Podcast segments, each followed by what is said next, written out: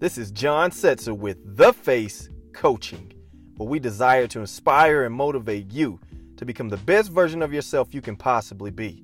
Our values are faith, education, encouragement, and discipline. Now, join me on The Face.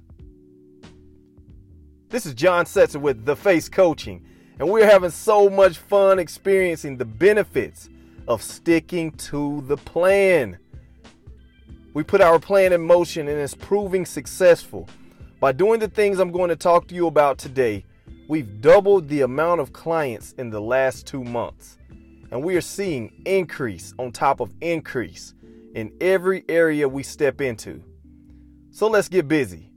Number one, are you in the right business?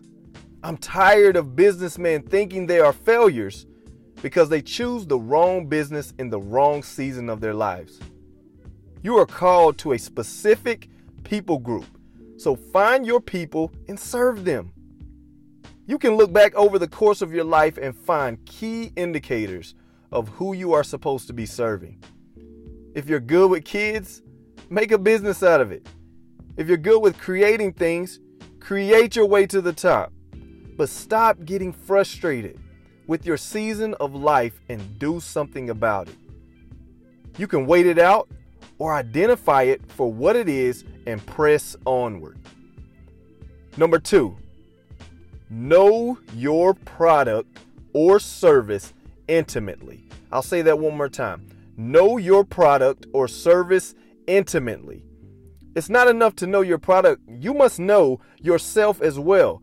I can offer I can't I can offer you a product all day long, but I can't sell you on a product if I'm not sold on it myself when and if we do sell something that we aren't satisfied with, it leaves our customers feeling that they have been duped.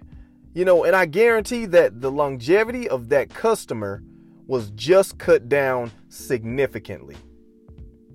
How many of you work with someone or have some employees that are not sold on the product or services that you offer? Would you agree that you or their productivity could be better.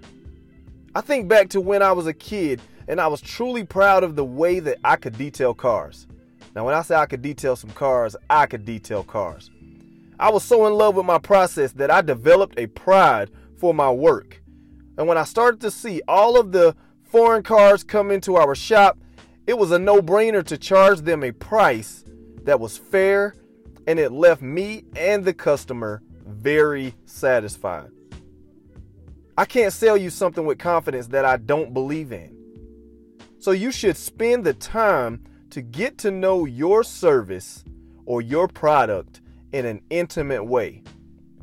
Number three, and I think this is the most important building the relationships.